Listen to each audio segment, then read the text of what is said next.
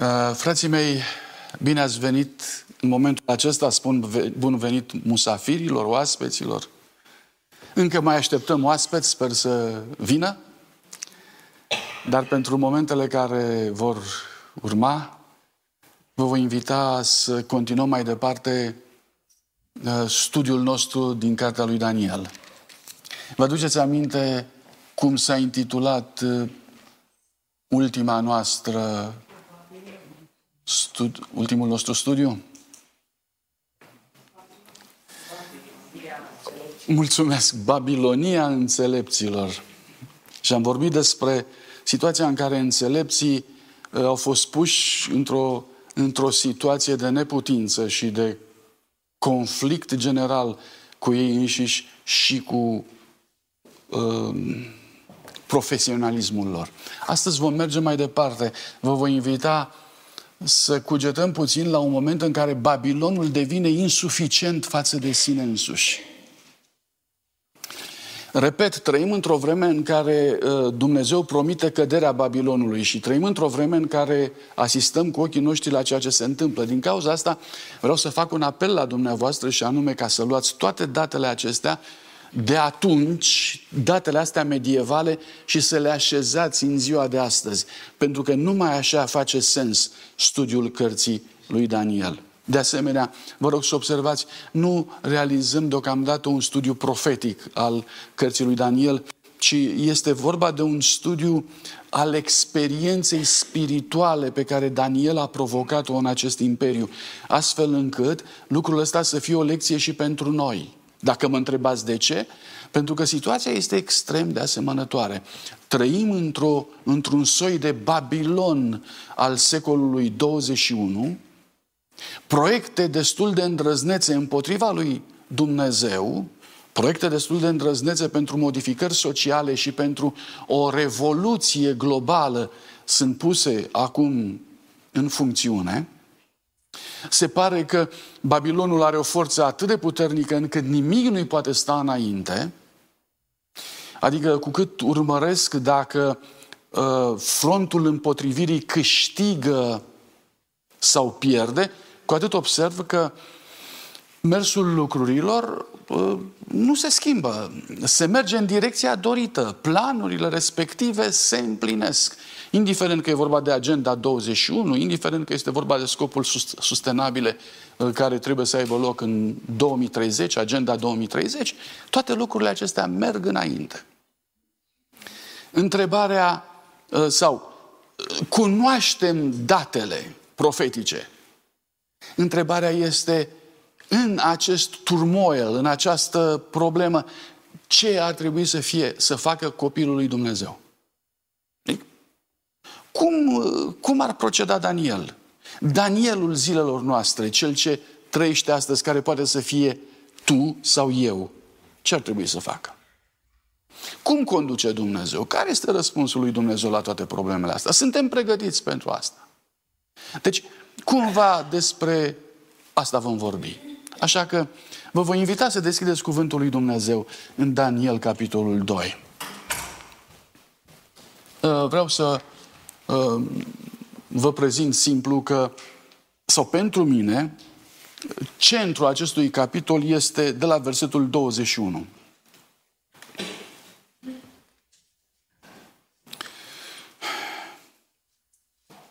Binecuvântat să fie numele lui Dumnezeu din veșnicie în veșnicie. Ale lui sunt înțelepciunea și puterea. Și acum versetul 21.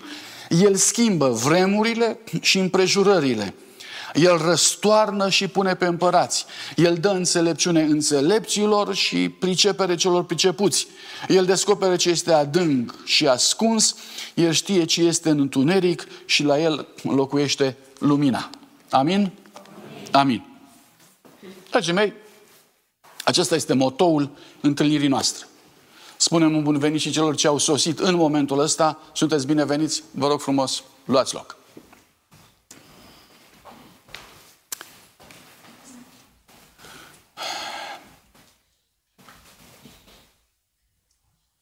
Pentru aspeții noștri cărora le spun bun venit, vreau să vă spun că vom studia din Sfânta Scriptură, din Daniel, capitolul 2, în această dimineață. Suntem într-un ciclu al acestei cărți Și uh, scopul, scopul studiului din dimineața asta este cum trebuie să răspundă omului Dumnezeu din secolul 23 problemelor pe care Babilonul modern le ridică pentru noi astăzi.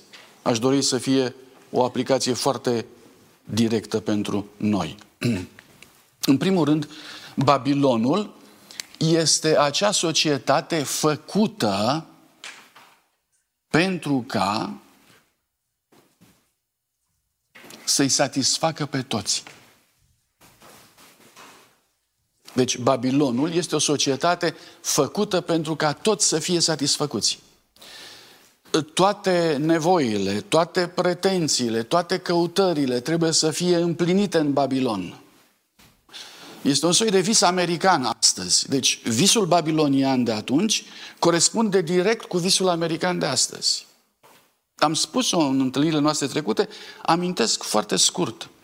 Babilonul avea o formă pătrată, era forma perfecțiunii din punctul de vedere al geometriei babiloniene. Punctul 1. Punctul numărul 2. În Babilon nu intrau decât oameni perfecți. Oameni perfecți din punct de vedere al uh, condiției fizice. Cu alte cuvinte, un om cocoșat, fără o mână, handicapat, nu intra în Babilon ar fi stricat geometria perfectă a acelui loc. Babilonul trebuie să fie o amintire a paradisului de altă dată. Și oamenii care veneau aici trebuia să se simtă ca în paradis. Astăzi vom vorbi însă în, în, în, în conflict cu toate aceste lucruri, în conflict cu ideea aceasta. În Babilonia existau grădinile suspendate ale Semiramidei, una dintre cele șapte minuni ale lumii terasele acelea extraordinare care se aflau pe vârful unor clădiri pe care erau pomi care atingeau înălțimea de 25 de, me- de metri. Adică nu erau niște, uh, niște parcuri din astea foarte uh, amărâte pe care să crească niște uh, tufișuri. Erau terase puternice pe care creșteau păduri pur și simplu, iar jos, la baza lor, se aflau apartamentele reginei, care datorită acestor terase aveau un fel de aer condiționat, adică aveau climă în interior. Superb! Prin mijlocul, prin mijlocul cetății trecea râul Eufrat, exact cum altădată în paradis, paradisul era traversat de râuri. Ehm, mă opresc aici. Sunt mai multe de vorbit. Am putea vorbi despre zidurile lui, am putea vorbi despre uh, fastul lui, dar nu ne interesează asta. Ne interesează un singur lucru. A fost un moment în istoria lui când Babilonul a devenit ineficient sau insuficient pentru sine însuși. Momentul în care Babilonul descoperă insuficiența sa. Trăim într-o societate la fel. Aparent, societatea asta trebuie să răspundă la toate nevoile lumii. Aparent, această societate are tot ceea ce trebuie. Vreau să vă spun, va veni un moment în care această societate va trebui să descopere că este insuficientă pentru ea însăși. Acel moment înseamnă căderea Babilonului, acel moment înseamnă trezirea conștiinței umane în căutarea de Dumnezeu. Acest moment înseamnă trezirea conștiinței mele și conștiinței tale. Suntem hrăniți cu lucruri extrem de practice, alergăm după bani, case, bogăție. Când va veni momentul când toate acestea vor deveni insuficiente? Pentru că există un moment în existența noastră, există un moment în viață când toate lucrurile astea nu mai ajung. Ce faci cu ele?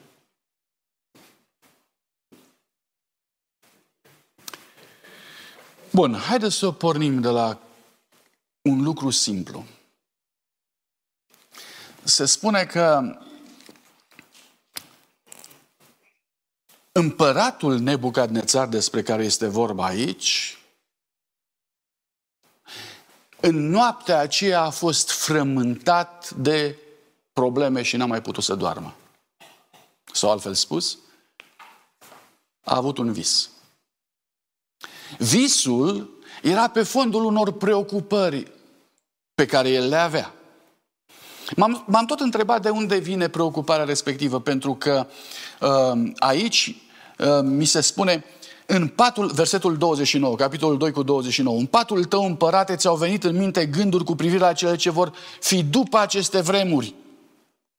Deci în patul tău ai, înce- ai început să te frămânți în legătură cu ce va fi după aceste vremuri, ce va fi în viitor. De ce a fost îngrijorat? O, un posibil răspuns. Dragii mei, canonul biblic are mult de a face cu Babilonul.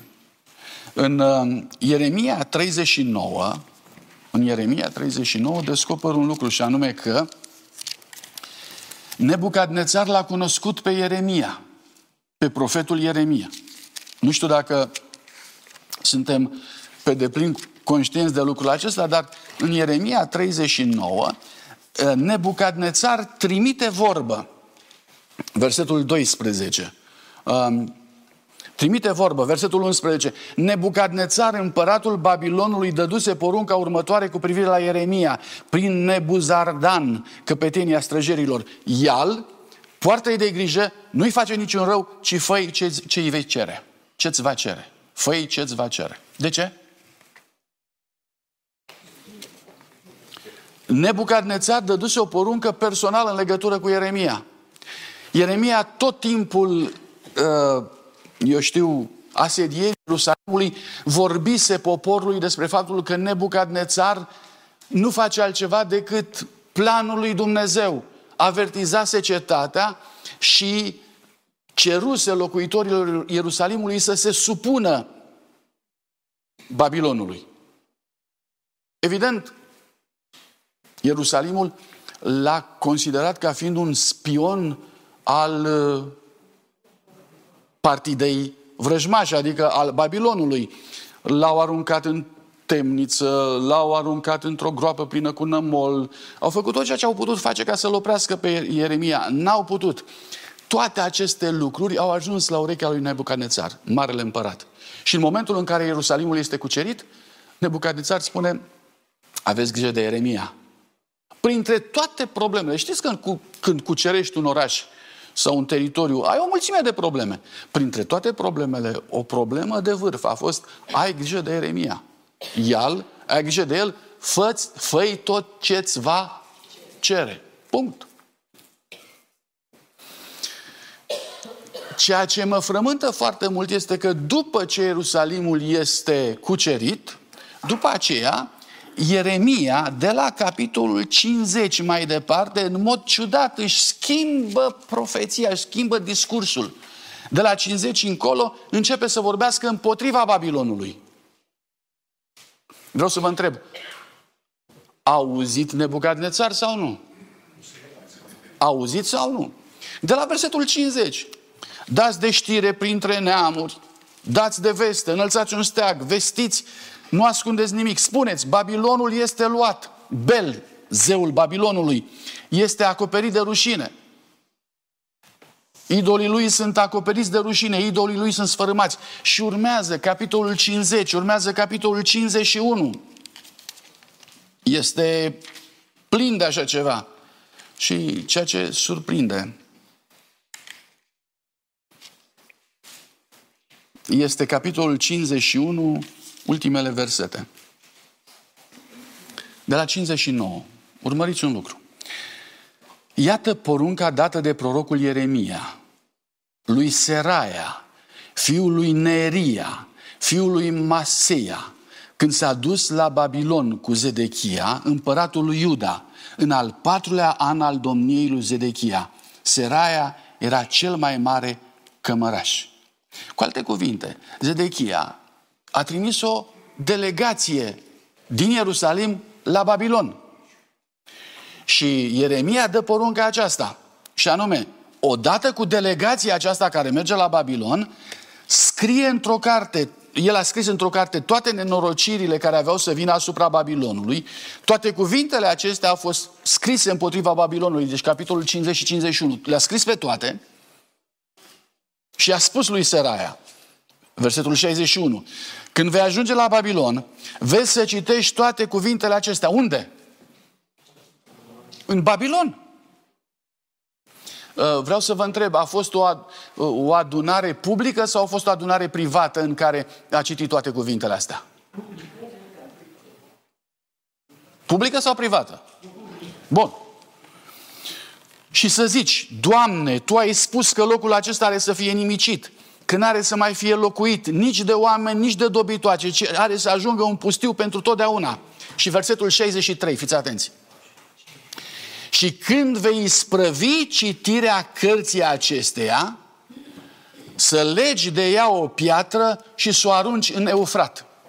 Asta demonstrează clar că nu era o întâlnire privată. Asta demonstrează că era o întâlnire publică. Era pe stradă, lega, pia, lega cartea respectivă de o, o piatră, o lua și în fața mulțimii întregi, era un gest, o tipologie profetică, o lua și o arunca în Eufrat și spunea, așa va fi nimicit Babilonul. Asta se întâmpla în Babilon, pe strada principală a Babilonului, cu, uh, eu știu, cu audiență babiloniană și ebraică împreună. Uh, va ajunge la urechile lui Nebucadnețar? Sigur că da. Nu-i de mirare că uh, începe să-l frământe sufletul pe Nebucadnețar. Cu alte cuvinte, Ierusalimul ne liniștește. Ierusalimul cu profeții lui, cu Ieremia, nu-l lasă în pace pe uh, Nabucodonosor. Care-i scopul? De ce face treaba asta? De ce ne liniștește Ierusalimul? Vă rog să observați, în tot capitolul, Dumnezeu are de gând să-l aducă pe Daniel în prim plan. Și pentru ca să-l aducă pe Daniel în prim plan, are nevoie ca împăratul să creeze o situație de felul acesta. Nebucanețar trebuia să se întâlnească cu profetul lui, lui Dumnezeu. Pentru că din momentul ăsta Dumnezeu începe să lucreze pocăința, convertirea lui Nebucanețar. Ăsta este, astăzi vom studia despre primul moment al convertirii sale. Cum începe Dumnezeu să convertească un om? Și mai ales un om care habar n-are de cuvântul lui Dumnezeu. Un om care este păgân. Un om care este prin definiție împotriva lui Dumnezeu. Bun. Uh, mergem mai departe. Deci, Capitolul 2 cu versetul 1, în al doilea al, al domniei lui Nebucadnețar, Nebucadnețar a avut niște vise. Duhul era tulburat și i-a pierit somnul. Comentatorii spun că, vă rog să observați că aici vise, cuvântul vise e la plural, nu e la singular. A avut niște vise, ceea ce înseamnă că visul din capitolul acesta a fost dat lui Nebucadnețar de mai multe ori, cu alte cuvinte s-a repetat. Și problema a fost că în ciuda faptului că s-a repetat, Nebucanețar l-a uitat. Era în cultura babiloniană, caldeană, că dacă cineva uita un vis, înseamnă că zeii sunt mâniați pe el. Că de aia l-au făcut să uită visul. Acum, visul a fost de așa natură, încât l-a impresionat foarte mult pe, pe Nebucadnețar.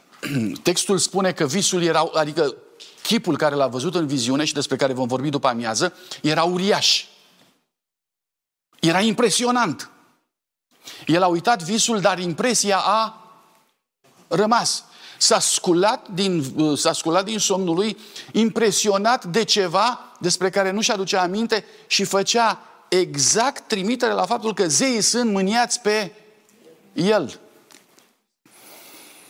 Ca urmare, Duhul lui era tulburat, i-a pierit somnul. Versetul 2. Împăratul a poruncit să cheme pe vrăjitori, cititori în stele, pe descântători, pe caldeeni, ca să-i spună visele. Ei au venit, s-au înfățișat înaintea împăratului.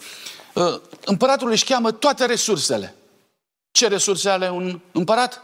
Care sunt resursele regești? Vrăjitori, cititori în stele, descântători, caldeni, Astea sunt resursele regești. Uh, vă încredeți în ei? Vă încredeți sau nu? Care, erau, uh, care, care era rolul acestor oameni? Erau, în primul rând, viitorologi. Avem vi- viitorologi astăzi în societate? Oameni care se ocupă cu viitorul? Sigur că da. Se numesc analiști politici. Da? Prognoze politice. Ce se va întâmpla? Oamenii discută. Uitați-vă la știri. Toată ziua nu se face altceva decât analiză politică cu prognoză pentru viitor. Atât. Toată lumea care are doi lei în buzunar se întreabă ce se va întâmpla mâine. Îi ia din contul cu tare, îi mută în contul cu tare, în ce investește, la bursă, cum merge și așa mai departe. Toate lucrurile astea. Au, oamenii au nevoie de viitor. Ca și pe vremea aceea. 100%. Nebucanețar avea nevoie de viitor. Trebuia să știe ce acțiuni se ia. Ce să facă. Trebuia să-și potrivească planurile în legătură cu ceea ce urmează să se întâmple mâine. Astrologi, deci viitorologi, astrologi. Până în ziua de astăzi, ă, la televizoarele dumneavoastră, online-ul dumneavoastră este plin de zodiace, așa este? Ați urmărit zodiacul vreodată? Dacă vă întreb în ce zodie sunteți, știți? Nu știți? Ba, cam știți, din câte văd eu, cam știți. Oare de ce? Nu credeți, dar știți în ce zodie sunteți. Eu sunt, cred că sunt însegetător. Vreau să vă întreb limpede, de unde vine zodiacul? Poftiți? Din Babilon. E demonstrat științific. Nu, nu, nu, nu mă joc. Zodiacul vine din Babilon. Și era modul în care, modul în care se împărțea cerul și ei fiind mari astrologi, nu făceau altceva decât încercau să vadă prin mișcarea planetelor uh, voința zeilor. Și dacă se mergea mai departe și, se, uh, și cumva credeau și în legătură cu câmpurile magnetice pe care noi astăzi le vehiculăm în stânga și în dreapta, atunci mișcarea planetelor în funcție de câmpuri, câmpurile magnetice universale afectează pe unii oameni, anumite tipuri de oameni. Da? Și anumite tipuri de oameni sunt afectați mai mult, alții mai puțini, uneori afectează cu noroc, alteori afectează cu nenoroc. Și din cauza asta uh, încercau să înțeleagă care sunt zilele faste și care sunt zilele nefaste. Atunci, se întâmplă și azi? E vreo diferență? Nu e. Același lucru. Ă, cu ce culoare te îmbraci azi? Stai să văd. Care e culoarea astrelor de astăzi? Poate că este portocaliu. Și atunci mă îmbrac cu portocaliu ca să meargă bine. Dacă nu, o vreme în urmă era violet. Și toți care credeau în asta se îmbrăcau în violet ca să fie în compatibilitate cu așa ceva. Ce vreau să vă spun este că ăsta era Babilonul. Și ăsta e Babilonul. Nu e diferență. Noi credem că suntem înțelepți, dar în sfârșit. Um, mistici religioși. Aveau acolo mistici religioși. Um, ăștia erau uh, cei care trebuiau să cunoască voința zeilor. Știți, zeii erau capricioși. Odată erau bucuroși și toate mergeau bine, altă dată se sculau și ei uh, în bad mood și erau morocănoși. Și atunci uh, acești mistici religioși nu făceau altceva decât cum e astăzi zeu? E, uh, e vesel? Dacă este vesel, e bine, haide să facem că lucrurile ne merg bine. Dacă este morocănos, adui o jertfă ca să-l să-i schimb dispoziția și așa mai departe. Deci ei se jucau cu zei, adică făceau cumva să le fie favorabil. Apoi, uh, ideea era că prin vrăjitorie și prin mantică erau anumite persoane care aveau acces la zei și le schimbau dispoziția, cu alte cuvinte, prin anumite formule magice, îi forțau, în ghilimele, pe zei să fie favorabili. Oh. Te duceai la viitor, uh, iertați-mă, te duceai la vrăjitor și vorbeai cu el și el făcea câteva incantații acolo pentru ca zeul care până acum fusese împotriva ta să devină pentru tine. Ai nevoie de așa ceva. Asta e mantica veche. Uh, Vreau să vă spun limpede că aceste concepte au pătruns și în creștinism uneori și noi avem această imagine despre Dumnezeu astăzi. Dumnezeu este capricios, nu se știe, e cu mine, nu e cu mine. E Dumnezeu capricios? În vechime, vrăjitorii, descântătorii nu făceau altceva decât încercau să manipuleze supranaturalul. Se întâmplă astăzi și în creștinism să încercăm să manipulăm pe Dumnezeu?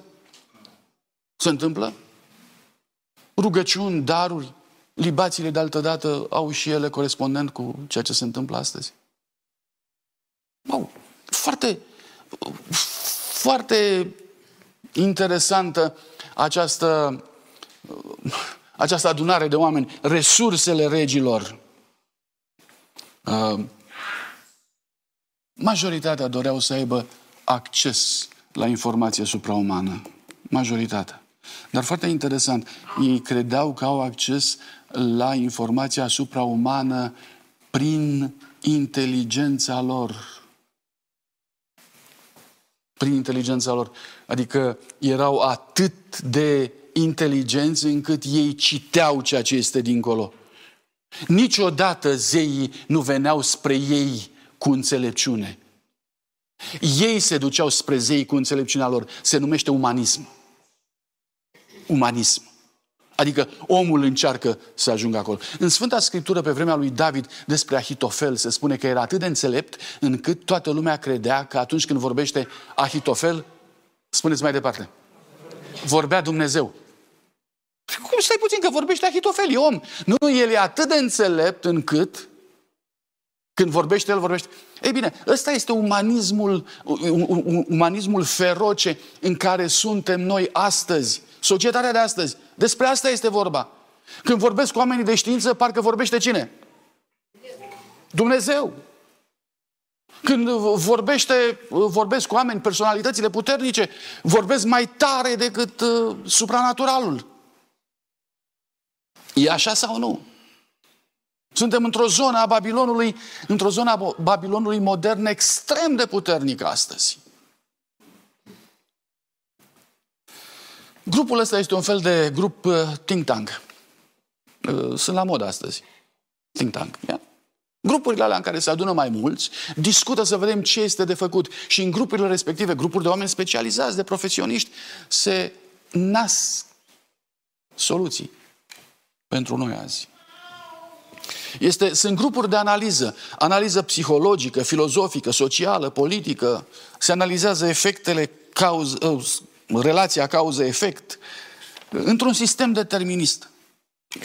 Suntem deștepți pentru că analizăm totul, știm totul, adunăm date și pentru că toate lucrurile merg aici la noi după regula cauză-efect, putem, într-un sistem determina, determinist, putem spune ce se va întâmpla mâine sau poi mâine.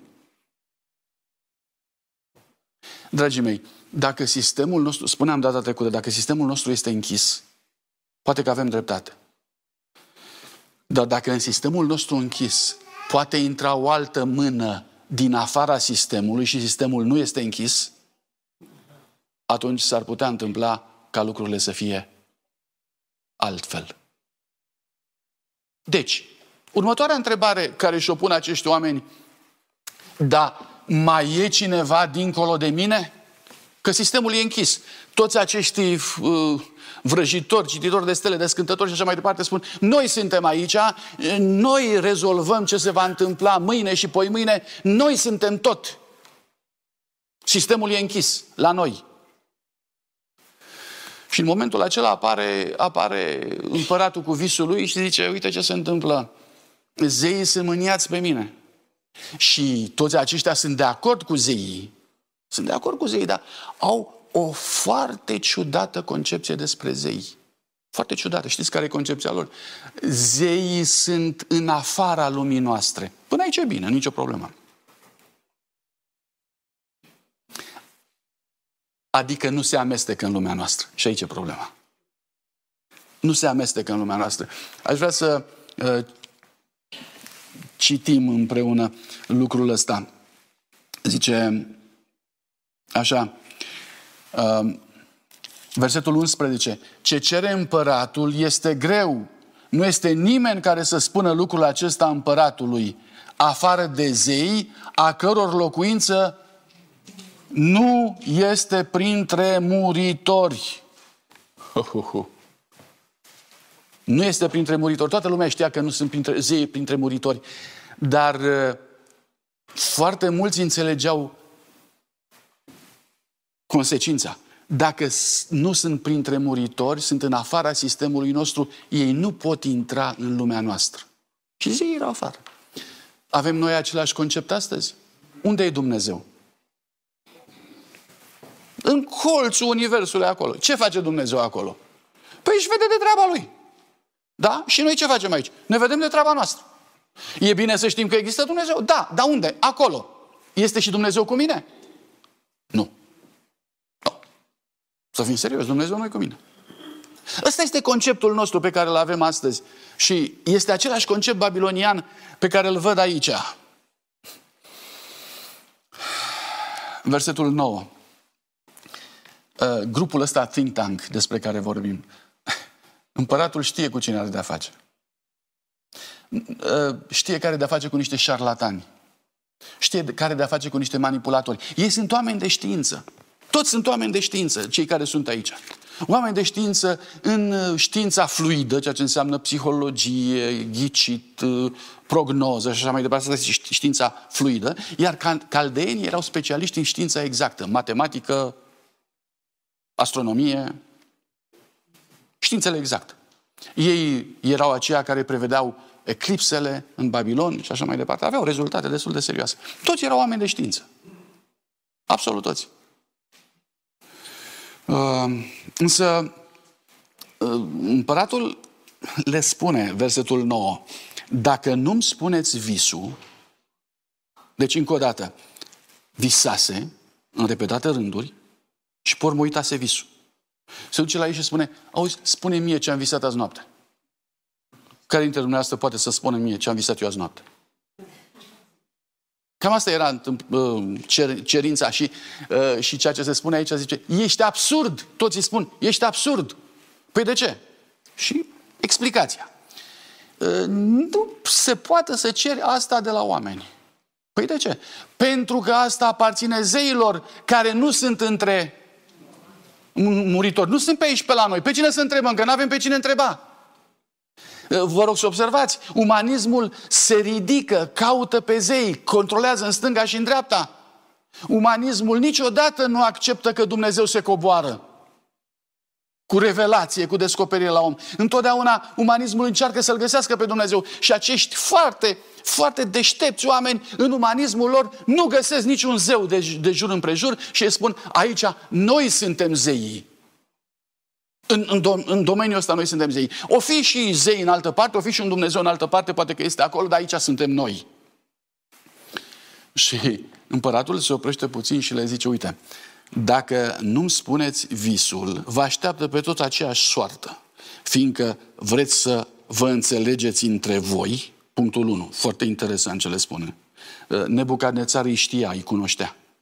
Să vă înțelegeți între voi, să-mi spuneți minciuni, neadevăruri, până când se vor schimba vremurile și atunci când se vor schimba vremurile, atunci să spuneți, pe asta am vrut să spunem.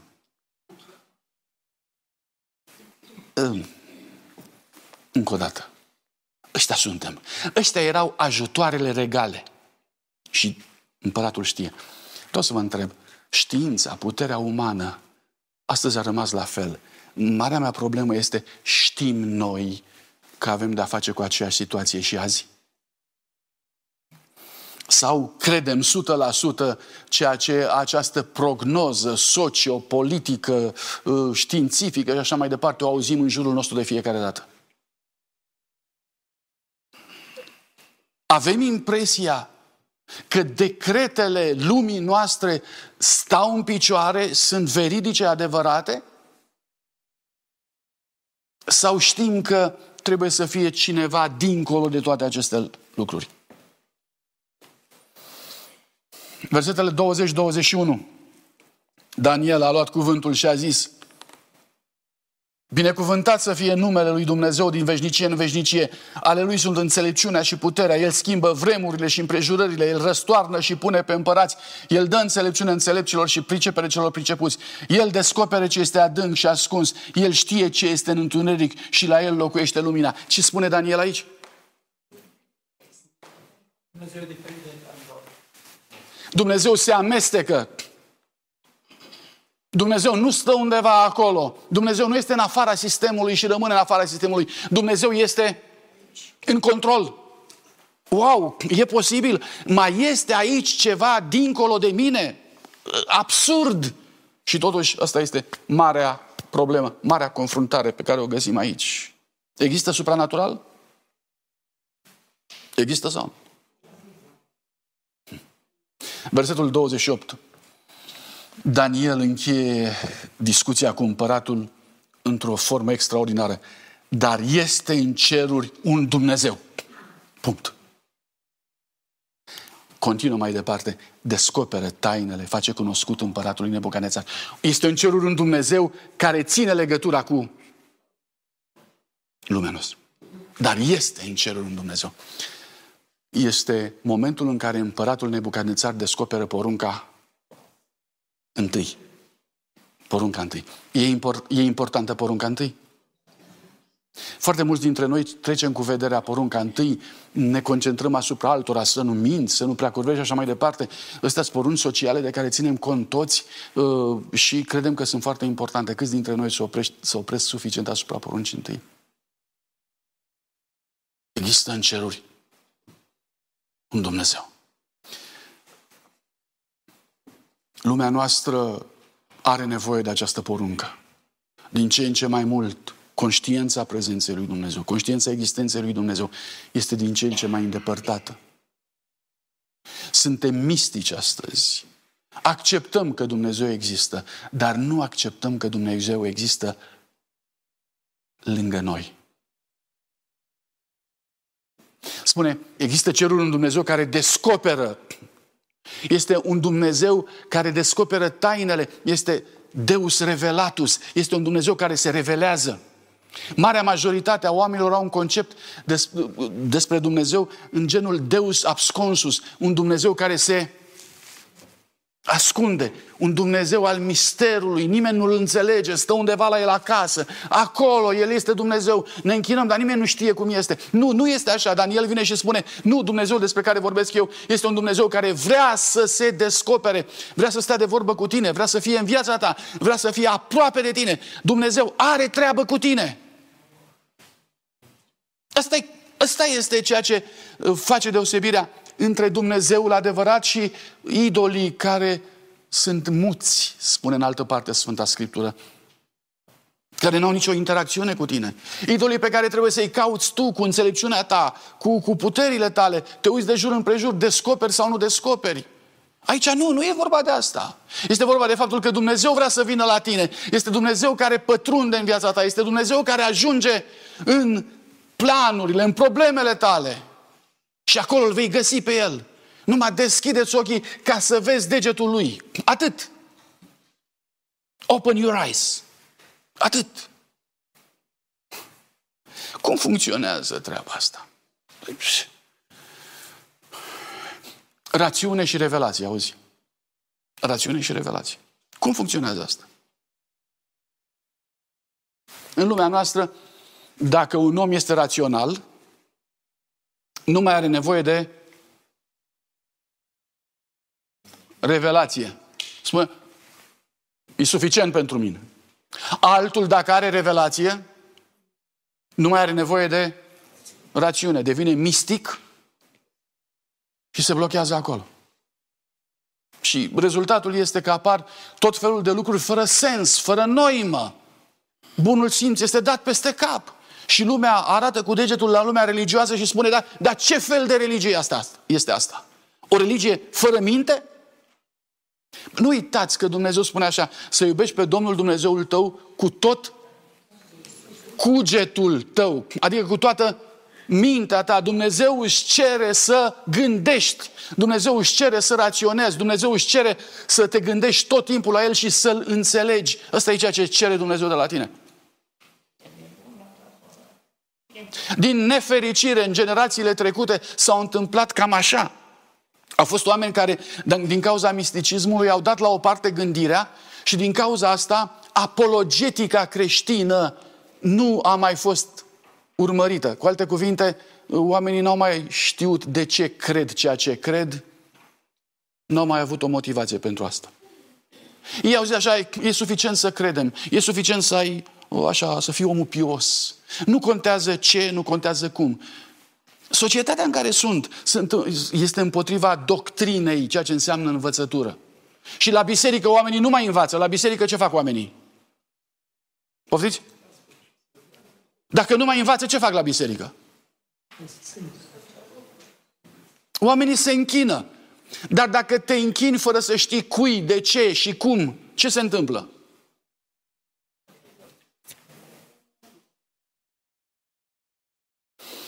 Este un fenomen în care ideologia sau învățătura, ideologizarea este de asemenea respinsă.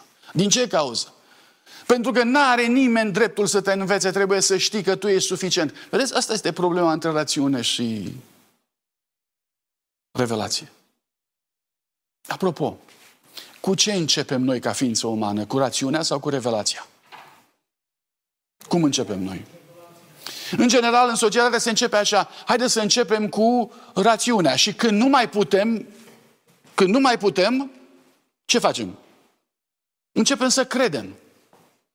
Și dincolo, datorită acestui lucru, credința este un fel de fabulație. Pot să spun ce vreau, pot să cred ce vreau.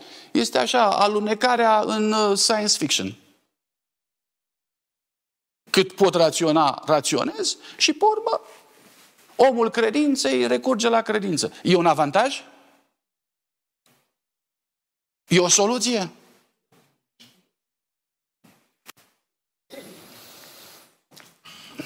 Poate că ne prinde bine să ne înșelăm pe noi.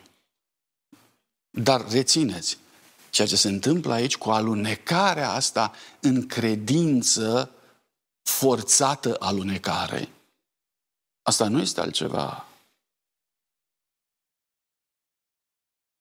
decât admiterea propriei înșelări în viața noastră. Dumnezeu nu vrea asta. Despre Dumnezeu citesc că El este adevărul. Simplu. Și atunci, ce e de făcut?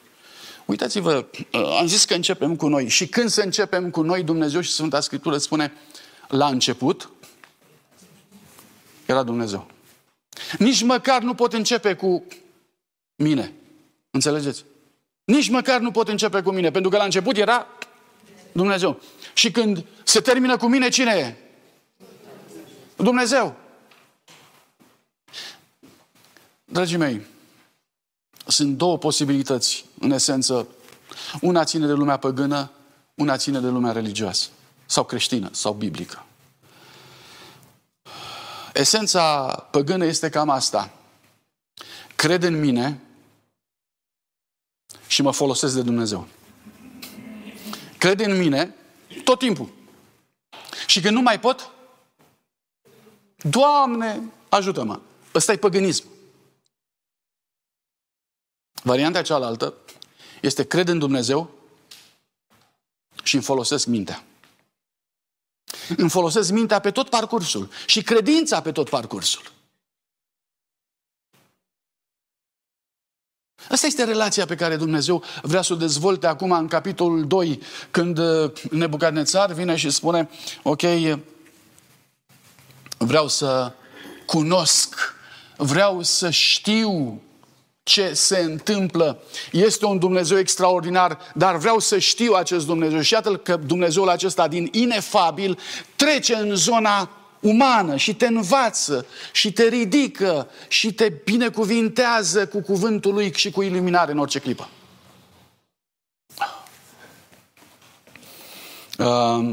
Vă rog frumos, nu-i spuneți lui Dumnezeu ce nu se poate în lumea noastră. Cam asta este riscul.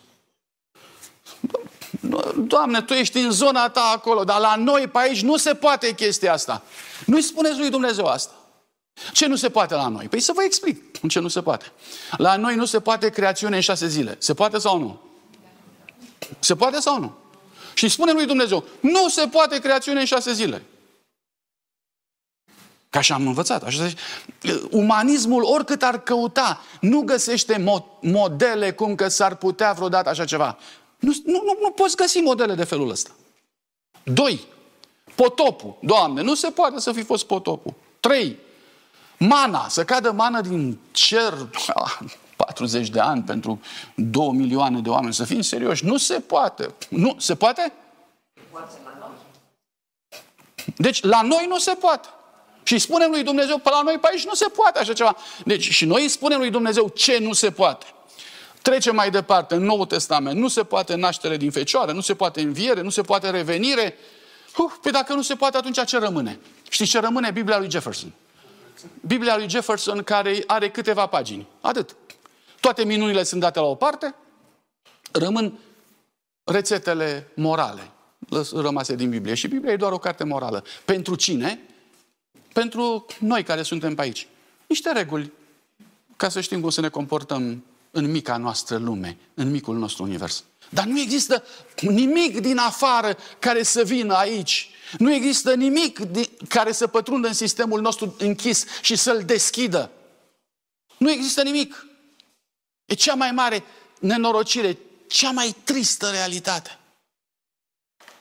Din cauza asta Daniel vine și spune, dar este în cerul un Dumnezeu și porunca întâi. Deschide tot. Deschide tot. Cu Dumnezeu nu se poate la mine, dar la Dumnezeu se, po- se poate? Se poate creațiune în șapte zile?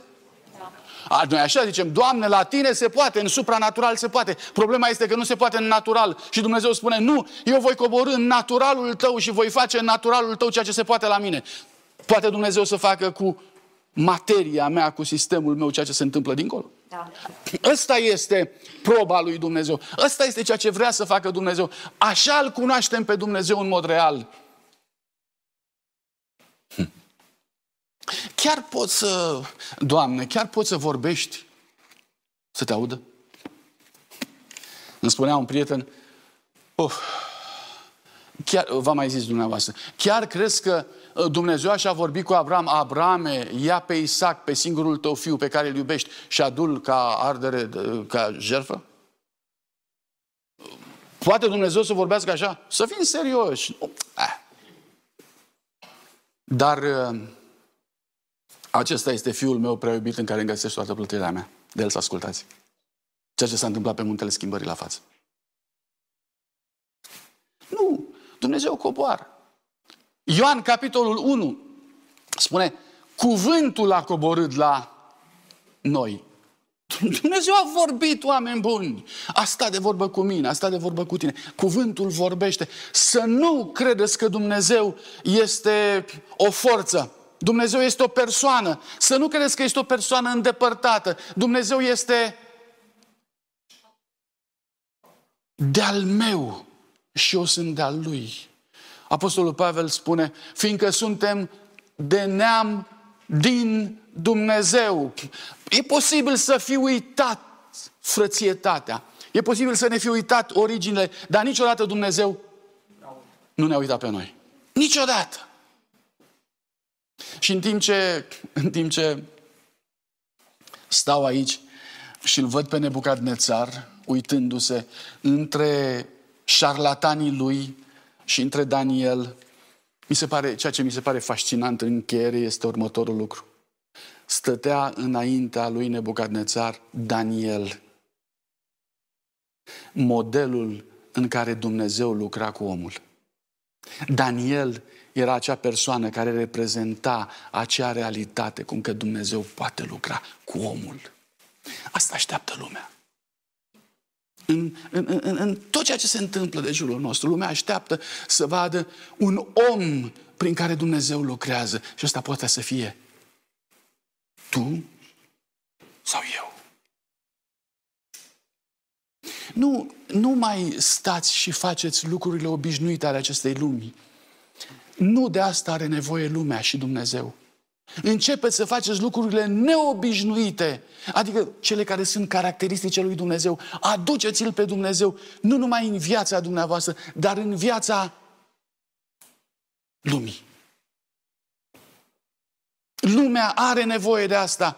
Lumea va trăi prin asta, lumea va fi binecuvântată prin asta. În capitolul 4, versetele 8 și 9, fiți atenți unde va ajunge, unde va ajunge Nebucadnețar. La scurtă vreme după asta. La urmă de tot, versetul 8, s-a înfățișat înaintea mea, spune Nebucadnețar, Daniel, numit Belșațar după numele Dumnezeului meu și care are în el Duhul Dumnezeilor celor sfinți. Cine zice asta? Nebucadnețar. Ce recunoaște Daniel cu ocazia, iertați-mă, Nebucadnețar cu, cu ocazia asta? Recunoaște colaborarea, cooperarea dintre Duhul Dumnezeilor celor sfinți și ființa umană, ceea ce era imposibil pentru ei, că zeii nu sunt din lumea asta, dar de unde sunt, Doamne? Ei sunt acolo, îndepărtați, Dumnezeu este acolo. Noi ne închinăm la El prin icoane, prin alte lucruri. Cum va rugăciunea noastră ajunge acolo? Nu, stați puțin. Dumnezeu e aici. Are în El Duhul Dumnezeilor celor sfinți. Nu uitați. Apostolul Pavel, 1 Corinteni, capitolul 3. Nu știți că voi sunteți templul Duhului Sfânt, că voi nu sunteți ai voștri, că voi sunteți răscumpărați ai lui Dumnezeu. Ce mult îmi place treaba asta. Ce mult îmi place. Vă imaginați Daniel aici, față în față cu ziguratul. Ziguratul. Ziguratul era turnul Babilonului care în vârf avea camera de aur. Sub camera de aur unde se urcau preoții, înțelepții, împăratul, pentru ca să privească teofanii sau vise. Sub camera de aur era ce? Era un alt etaj. Știți cumva ce culoare avea? Era de argint. Vârful era de aur. Următoarea era de argint. Apoi erau diferite culori, printre care și o culoare de cupru. Dar ceea ce este interesant este că jos era culoarea ocru culoarea pământului. Turnul făcea legătura între pământ și soare. Și în timp ce se uita la zigurat, la turnul babilonian, Daniel începe să-i spună visul și spune, ai văzut un mare chip cu capul de aur, cu pieptul de argint, cu coapsele de aramă, cu picioarele de fier și de lut. Și în timp ce Daniel îi descria chipul, în mintea lui Nebucadnețar, el recapitula ce? Turnul Babilonului. Și spune, stai puțin că ăsta este ceea ce sunt eu. Că de-aia fusese așa de impresionat. De-aia a fost așa de impresionat, că pe el îl interesa viitorul și Dumnezeu identifică în visul respectiv ceea ce era cel mai sacru și cel mai vechi în istoria lor. Zgârie norul babilonian care avea ca uh, rădăcină sau ca istorie uh, întreaga existența lor, de la turnul Babel până la Imperiul Babilonian târziu. Și Dumnezeu îi spune, haide să-ți spun istoria. Foarte frumos este faptul că în timp ce Daniel îi spune visul, pe Daniel îl cheamă Daniel, așa e? Ce înseamnă? Dumnezeu este cel ce judecă.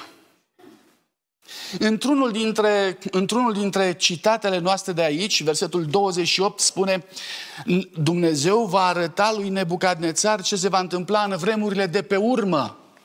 Oh, printre ultimele mele gânduri vreau să lămuresc și asta. De ce îl interesa pe Daniel vremurile de pe urmă? Cât a trecut de la visul lui Nebucadnețar până azi?